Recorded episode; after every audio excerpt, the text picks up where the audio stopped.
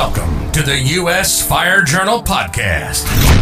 We offer views and opinions on the fire service around the world with no topic too tough to handle. Visit us at usfirejournal.com for all your fire service information.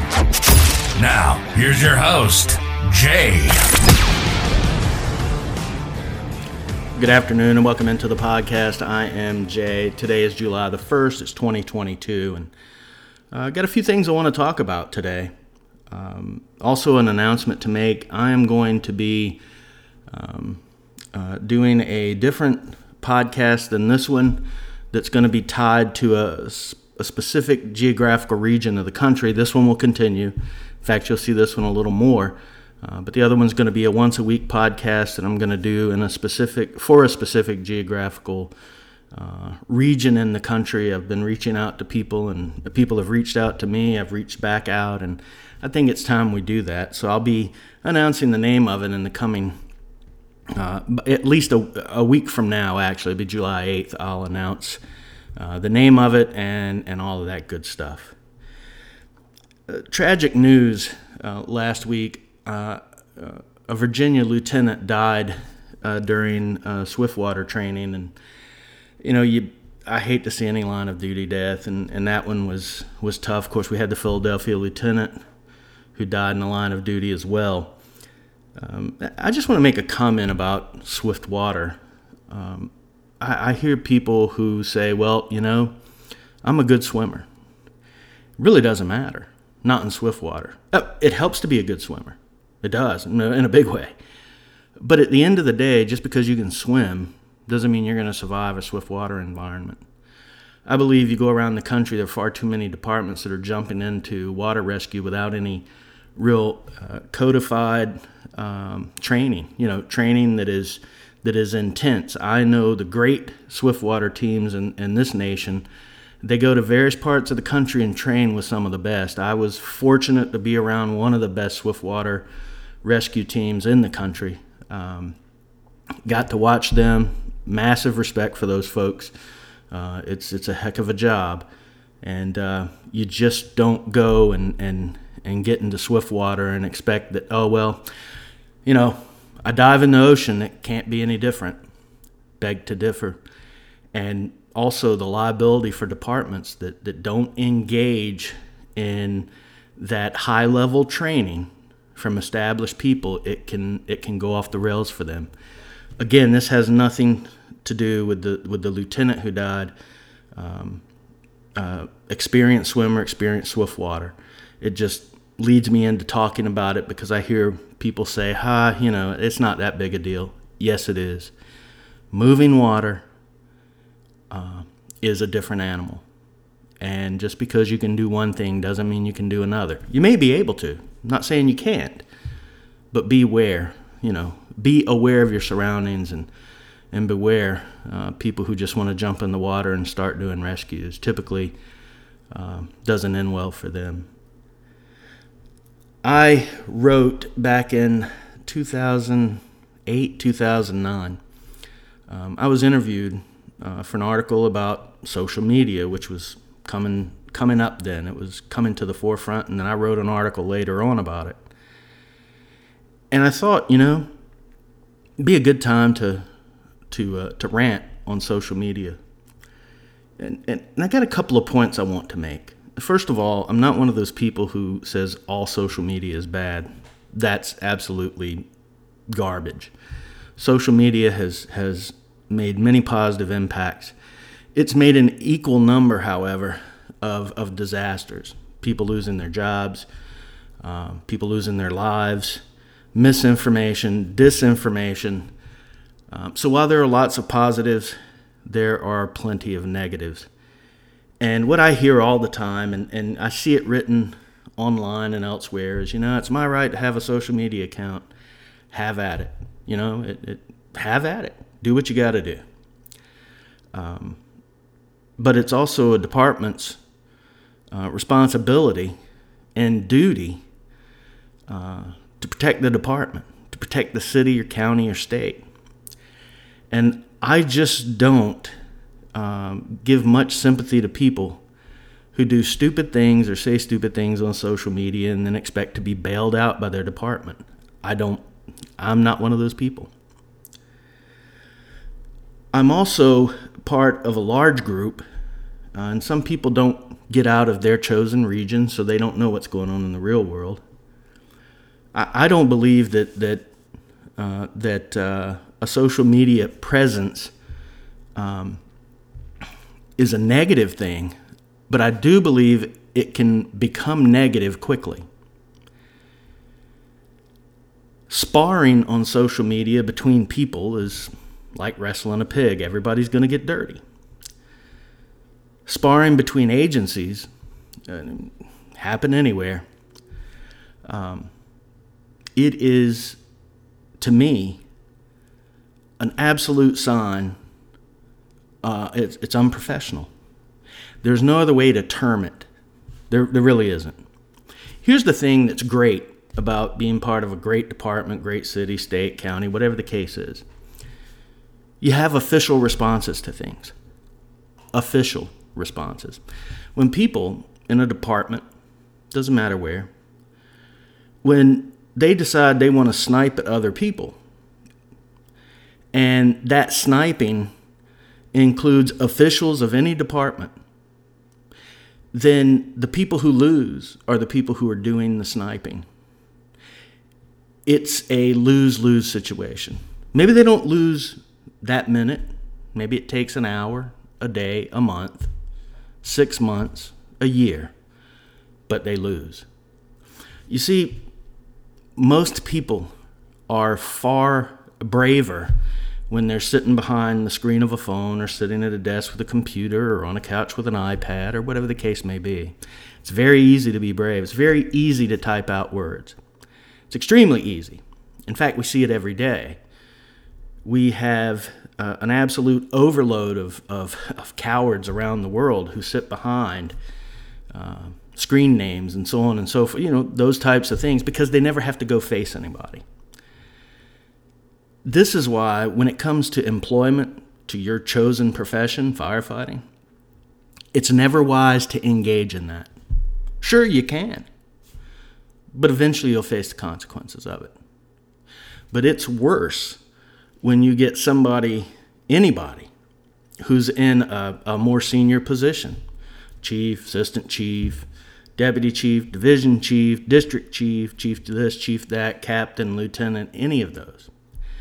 Because here's the bottom line when somebody is talking out of school, so you get somebody who's a captain or a chief, you know, some level of chief, and they're on their Facebook account and they're commenting on issues related to the department or a neighboring department or the State Department or whomever. No matter what, people associate that person with that philosophy, that command philosophy in that department. It's the way the world works. So people get tattooed with it. And in many cases, it's entirely preventable. I am 100% for a robust social media policy. It protects people's jobs. Sure, also protects the city's interest. And you see, here's the beauty of it. If you have warring agencies like we've seen in, in New York, or uh, we've certainly seen it there, or any other place, official responses come from officials who are held responsible. It, it streamlines the message into one message. And it's always tempting to get involved in things like that. But I have told people around me for the last 15 years don't play that game. The only people who win at that game are the people who keep it professional with official responses. And I hear it all the time. I, and this is what I hear. I hear the uh, set of phone. Well, I'm sick of what they're saying. Who cares? Nobody cares. No one. Um, you know, well, um, it's our right. Have at it. But when you lose your job, when you anger politicians, when you anger people that you don't know you've angered in your own chain of command, well, what are you going to do then? Is it worth it? understand, I'm not talking about life and death issues here. I'm not talking about grotesque safety violations or people's lives being put at risk for something stupid, like maybe being forced to jump out of an airplane without a parachute. By all means, scream and shout. That's different. It is. But if you're sniping at people, it, you know, I, one time I had a guy tell me, well, "I'm trying to trying to defend our honor." Friend, there's no honor online. You lose, and you should lose because you got tempted into doing something that's idiotic. That's the bottom line. The professionals, this is legit.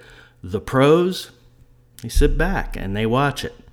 They wait for people to make mistakes because that's what people do. Look, there's the pretend world and then there's the real world. In the pretend world, there are no complications from anything you say on live in the uh, on online I should say. In the real world there are massive complications from it. And most people when they step in it, unfortunately, they're going to lose. Might not be visible, but they're going to lose. Sometimes it's very visible because they lost. So ask yourself, why are you doing it? it's almost always a retaliatory thing, at least in the eyes of the person who's sniping at someone else. It also almost always is a small subset of people, the same people over and over. That's unfortunate too. I've been in a situation where for years uh, we sniped us and other departments, both in the media in the streets, and elsewhere. And I can tell you, nobody wins. Nobody. People lose their jobs, they lose their livelihoods. They can't find a job after that, not in the fire service. So, again, is it worth it? No. The bottom line is most people don't care. But when it's brought up, and you're a part of it, you lose. So, read if you must. Most of that stuff, look, online is false bravado. It's what it is. Here's the bottom line what you read most of the time, it's, you know, if it's written in haste on, on one of those great media sites, you know, Facebook, Twitter, Reddit, whatever, um, Instagram, even most of it's false. It really is. Um, and even if it's true, the truth doesn't get a chance to leave the bedroom before the lies have infected not the house but the neighborhood. Is it worth it? Here's my thing if you're a pro, you do the pro thing. If it's bad enough, then a department can craft an official response, which should come from the person designated to speak on behalf of the department. Sometimes it's a public information officer, sometimes it's another member of the command staff, sometimes it's the fire chief. Oftentimes it's a member of the uh, city administration, town administration, county administration, whatever it is. Keep it official. Nobody wins when people get down and wrestle with pigs. You're just not going to win. You're going to come out just as dirty as everybody else. The pro move, keep it to yourself. Talk about it among your friends. Talk about it to other people. Whatever you got to do. But everybody, and this is where people make their mistake, everybody has to remember that people associate your comments, whether you like it or not, with your department. Well, that must be the official response. I mean, so and so works for the city, county, state, feds it must be official. And I, I, can hear people out there, no, that's not true. It doesn't matter. Here's the thing about media it's not necessarily what happens or what is said, it's the appearance of it. Perception is reality when you start doing things like this. It's just not smart. A robust social media policy often helps it. That way, when people decide, you know what, I'm going to do it anyway, okay, well, you can do it from home. You can do it from your next job. And good luck with that. I recall know, three, four months ago, I was talking with a person on, on the phone uh, from a, a, state that I used to live in. And uh, he said, I might as well just quit and go work for, he mentioned a major aircraft manufacturer. He said, I might as well just go work for them, been offered a job there, and at least I can say what I want. And I looked at him and I said, Are you nuts? I said, Do you really think this major aircraft uh, company is going to allow you to say what you want online without any repercussions? That's not the way the world works. I realize that's what you might see on TV.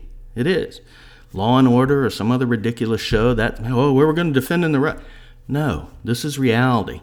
And reality is you probably have a mortgage, probably have kids or a spouse or whatever the case may be. Keep those things in mind. It's not about running scared. I'm not about that. I speak up on things that I think are important, as do most people. But the bottom line is you have to own what you say. You do. And owning it is something that a lot of people who comment online don't realize. They'll make comments and then, no, they have they want to walk them back.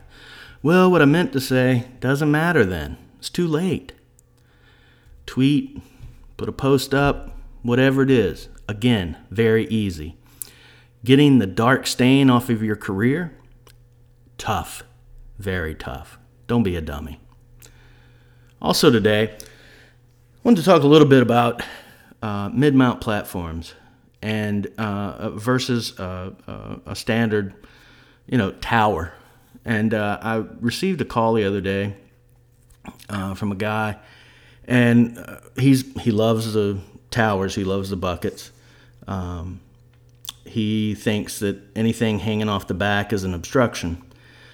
And, you know, I didn't have time to go into it with him, but I told him I'd address it in the next podcast. here's the thing about um, uh, about a mid mount with something hanging off the back. It is true. Um, you're either gonna have something hanging off the front or off the back if you want a tower if you want a, stable platform. That's life. It is my contention, and I think the sales of mid mounts are showing it, that mid mounts, when constructed properly, and there are several manufacturers that do it really well, they are more far more maneuverable than hanging a platform, you know, a bucket off the front of your, your vehicle. I'm not knocking a platform hanging off the front of the vehicle. I'm not knocking it at all. You use what you have. That's the way it works. But I don't also want to, you know, I also want to answer those people who say, yeah, but uh, there's no but about it. Typically, the mid mounts, and again, the sales are, are skyrocketing of these things, um, and for a good reason. And anywhere you have tight streets, it can help you. Um, you know, if you're out in the country, you need an aerial truck, you want a platform, sure, hang it off the front. And I'm not saying that they're not they're not capable. They are capable units. They are. But don't besmirch another one just to try to make yours look good because that's not the case. The bottom line is um, you pay a price no matter what vehicle you get, either in the amount of weight, reach, um, you know, uh, not just not just uh, climbing, but but if you got to do something below grade, you know, there, there's sacrifices no matter what aerial device you choose to take or, or purchase. Uh, but there are enough positives and negatives that we don't have to confuse the two. And uh, lots of great manufacturers out there building fire apparatus, and and the aerials are are a good example of of a lot of uh, uh, professional engineers, designers getting together with firefighters and uh, building trucks that can be utilized based on what you need. And uh, hey, bottom line, better to have a truck than no truck. That's the bottom line. That's going to do it for today. We'll be back tomorrow. And until then, stay safe.